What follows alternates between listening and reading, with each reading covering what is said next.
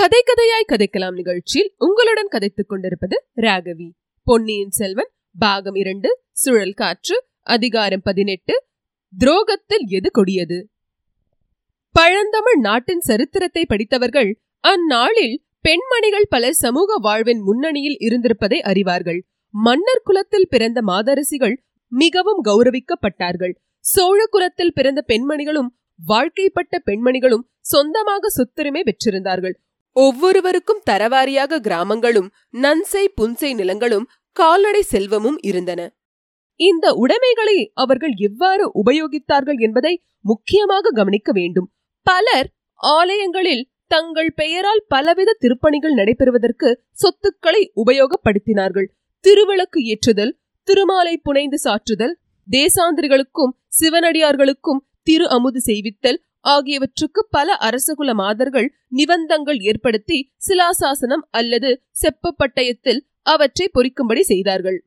அரண்மனை பெண்டிர் ஆலய திருப்பணி செய்தல் அந்த நாளில் பொது வழக்கமாய் இருந்திருக்க சுந்தர சோழரின் அருமை புதல்வி குந்தவை பிராட்டி மட்டும் வேறொரு வகை அறத்துக்கு தம் உடைமைகளை பயன்படுத்தினார். நோய்வாய்ப்பட்டிருந்த தம் தந்தையின் நிலையைக் கண்டு இறங்கியதனால் தானோ என்னமோ அவருக்கு நாடெங்கும் தர்ம வைத்திய சாலைகளை நிறுவிக்க வேண்டும் என்னும் ஆர்வம் உண்டாயிற்று. பழையாறையில் பராந்தக சக்கரவர்த்தியின் பெயரால் ஓர் ஆதுர சாலை ஏற்படுத்தியிருந்ததை முன்னமே பார்த்தோம். அதுபோலவே தஞ்சையில் தன் தந்தையின் பெயரால் ஆதுர சாலை அமைப்பதற்கு குந்தவை தேவி ஏற்பாடு செய்திருந்தார். இந்த விஜயதசமி தினத்தில் அந்த ஆதுர சாலையை ஆரம்பிக்கவும் அதற்குரியதான சாசனங்களை எழுதி கொடுக்கவும் ஏற்பாடாயிருந்தது. தஞ்சை கோட்டைக்கு வெளியே உள்ள புறம்பாடியில் பெருமாள் கோயிலுக்கு எதிர்ப்பட்ட கருட மண்டபத்தில் சுந்தர சோழ ஆதுர சாலையின் ஆரம்ப வைபவம் நடந்தது. திருமால் காக்கும் தெய்வமாதலாலும் கருடாழ்வார் அமுதம் கொண்டு வந்தவராதலாலும் விஷ்ணு கோயிலையொட்டிய கருட மண்டபத்தில் குந்தவை பிராட்டி ஆதுர சாலையை ஏற்படுத்தி வந்தார். இந்த வைபவத்திற்காக தஞ்சை நகர மாந்தரும் அக்கம் பக்கத்து கிராமத்துவாசிகளும் கணக்கற்றவர்கள் கூடியிருந்தார்கள். ஆண்களும் பெண்களும் குழந்தைகளும் அலங்கார ஆடை ஆபரணங்கள் பூண்டு கோலாகலமாக திரண்டு வந்தார்கள். சோழ சக்கரவர்த்தியின் உடன்கூட்டத்து அமைச்சர்களும் பெருந்தர சிறுதர அதிகாரிகளும் சிலாசாசனம் பொறிக்கும் கல் தச்சர்களும் செப்ப பட்டயம் எழுதும் விஸ்வகர்மர்களும் அரண்மனை பணியாளர்களும் ஏராளமாக வந்து கூடியிருந்தார்கள். தாரை தப்பட்டை முதலிய வாத்தியங்களை எட்டு திசையும் நடுங்கும்படி முழங்கிக் கொண்டு வேளக்கார படையினர் வந்தார்கள். தஞ்சை கோட்டையின் காவல் படை வீரர்கள் வாள்களையும் வேல்களையும் சுழற்றி டனார் டனார் என்று சத்தப்படுத்திக் கொண்டு வந்தார்கள். பழுவேட்டரையர்கள் இருவரும் யானை நீதேறி கம்பீரமாக வந்தார்கள். இளவரசர் மதுராந்தக தேவர் வெள்ளை புறவியின் மேல் ஏறி உட்காரத் தெரியாமல் உட்கார்ந்து தவித்துக் கொண்டு வந்து சேர்ந்தார். இளவரசி குந்தவை பிராட்டியும் அவருடைய தோழிகளும் முதலிய அரண்மனை மாதர் சிலரும் பல்லக்கில் ஏறி பவனி வந்தார்கள். இன்னொரு பக்கமிருந்து பழுவூர் இளையராணி நந்தினியின் பனைலட்சனை கொண்ட தந்த பல்லக்கும் வந்தது. அரண்மனை மாதர்களுக்கென்று ஏற்படுத்தியிருந்த நீலப்பட்டு விதானமிட்ட இடத்தில் குந்தவை தேவியும் பழுவூர் ராணியும் மற்ற மாதர்களும் வந்து அமர்ந்தார்கள். பிறகு பெரிய பழுவேட்டரையர் சமிங்கை செய்ததன் பேரில் வைபவம் ஆரம்பமாயிற்று. முதலில் ஓதுவா மூர்த்திகள் இருவர் மந்திரமாவது நீரு என்ற தேவார பதிகத்தை பாடினார்கள். யாழ் மத்தளம் முதலே இசைக்கருவிகள் ஒத்துழைப்புடன் மிக இனிமையாக பாடப்பட்ட அந்த பாடலை கேட்டு மக்கள் மெய் மறந்திருந்தார்கள். அந்த பெரிய ஜனக்கூட்டத்தில் அப்போது நிசப்தம் நிலவியது. ஆனால் அரண்மனை பெண்டிர் அமர்ந்திருந்த இடத்தில் மட்டும் மெல்லிய குரலில் இருவர் பேசும் சத்தம் எழுந்தது. பழுவூர் இளையராணி நந்தினி குந்தவையை நெருங்கி உட்கார்ந்து தேவி முன்னொரு காலத்தில் சம்பந்த பெருமான் இந்த பாடலை பாடி திருநீரு இட்டு பாண்டிய மன்னரின் நோயை தீர்த்தாரல்லவா? இப்போது ஏன் இந்த பாடலுக்கு அந்த சக்தி இல்லை? பாடலுக்கு சக்தி இல்லாவிட்டாலும் திருநீற்றுக்கும் சக்தி இல்லாமற் போய்விட்டதே. மருந்து மூலிகை மருத்துவர் மருத்துவசாலை இவ்வளவும் இல்லாமல் இக்காலத்தில் முடியவில்லையே. என்று கேட்டாள். ஹாம் ராணி அந்த நாளில் உலகில் தர்மம் மேலோங்கி இருந்தது. அதனால் மந்திர திருநீற்றுக்கு அவ்வளவு சக்தி இருந்தது. இப்போது உலகில் பாவம் மலிந்து விட்டது. அரசருக்கு விரோதமாக சதி செய்யும் துரோகிகள் நாட்டில் ஏற்பட்டிருக்கிறார்கள். இப்படியெல்லாம் முன்னே நாம் கேட்டதுண்டா? ஆகையினால்தான் மந்திரத்தின் சக்தி குறைந்து மருந்து தேவையாகி விட்டது. என்று இளைய பிராட்டி கூறி பழுவூர் இளையராணியின் முகத்தை உற்று பார்த்தாள். நந்தினியின் முகத்தில் எவ்வித மாறுதலையும் காணவில்லை. அப்படியா? அரசருக்கு விரோதமாக சதி செய்யும் துரோகிகள் இந்த நாளில் இருக்கிறார்களா? அவர்கள் யார்? என்று சாவதானமாக கேட்டாள். அதுதான் எனக்கும் தெரியவில்லை. சிலர் ஒருவரை சொல்கிறார்கள் சிலர் இன்னொருவரை சொல்கிறார்கள். எது உண்மை என்று கண்டுபிடிப்பதற்காக இன்னும் சில நாள் இங்கேயே இருக்கலாம் என்று பார்க்கிறேன். பழையாறையில் இருந்தால் உலக நடப்பு என்ன தெரிகிறது? என்றாள் குந்தவை. நல்ல தீர்மானம் செய்தீர்கள். என்னை கேட்டால் இங்கேயே நீங்கள் தங்கிவிடுவது நல்லது. இல்லாவிட்டால் ராஜ்யம் குட்டி சுவராய் போய்விடும். நானும் உங்களுக்கு என்னால் முடிந்த உதவி செய்வேன். எங்கள் வீட்டில் விருந்தாளி வந்திருக்கிறார்கள். அவனும் தங்களுக்கு உதவி செய்யக்கூடும். என்றாள். அது யார் விருந்தாளி? என்று குந்தவை கேட்டாள். கடம்பூர் சம்புவரையர் மகன் கந்தன் மாறன். தாங்கள் அவனை பார்த்தீர்களா? தென்னை மர உயரமாய் வாட்டசாட்டமாய் இருக்கிறான். ஒற்றன் என்றும் துரோகி என்றும் ஓயாமல் பிதற்றிக் கொண்டிருக்கிறான். ராஜ துரோகத்தை பற்றி சற்று முன் சொன்னீர்களே. ராஜ துரோகத்தை காட்டிலும் பெரிய துரோகம் இன்னதென்று தங்களால் சொல்ல முடியுமா? நன்றாய் சொல்ல முடியும். கைப்பிடித்த கணவனுக்கு பெண்ணாய் பிறந்த ஒருத்தி துரோகம் செய்தால் அது ராஜ துரோகத்தை காட்டிலும் கொடியதுதான். இப்படி சொல்லிவிட்டு குந்தவை தேவி நந்தினியின் முகத்தை உற்று பார்த்தாள். அவள் எதிர்பார்த்த மாறுதல் ஒன்றும் நிகழவில்லை. நந்தினியின் முகத்தில் முன்போலவே மோகன புன்னகை தவழ்ந்தது.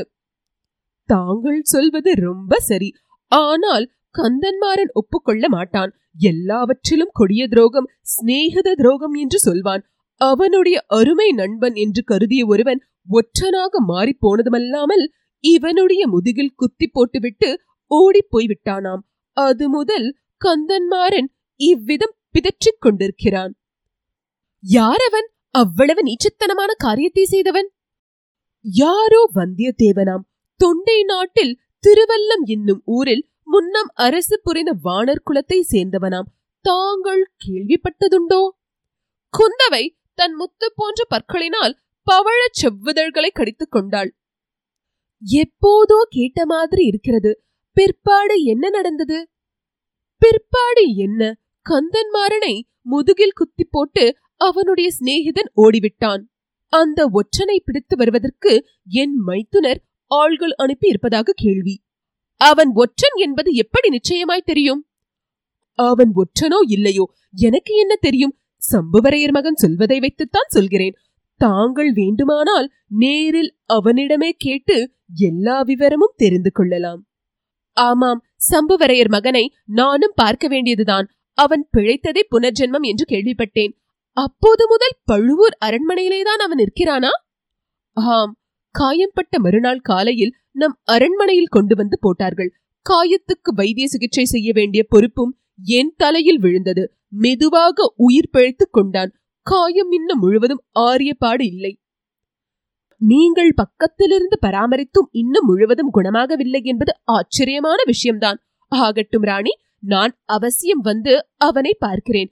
சம்புவரையரன் குலம் நேற்று முந்தானால் ஏற்பட்டதா? பராந்தக சக்கரவர்த்தியின் காலத்திலிருந்து வீர புகழ்பெற்ற குலமல்லவா? அதனாலேயே நானும் சொன்னேன் கந்தன்மாரனை பார்க்கும் வியாஜத்திலாவது எங்கள் ஏழை அரண்மனைக்கு எழுந்தருள்வீர்கள் அல்லவா என்றாள் நந்தினி. இதற்குள் தேவார பாடல் முடிந்து தான சாசன வாசிப்பு ஆரம்பமாகி விட்டது முதலில் சுந்தர சோழ சக்கரவர்த்தியின் திருமுகம் படிக்கப்பட்டது.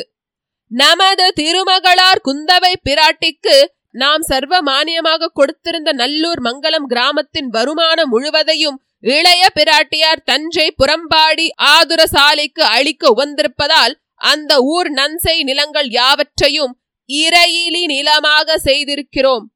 என்று அந்த ஓலையில் சக்கரவர்த்தி தெரியப்படுத்தியிருந்தார்.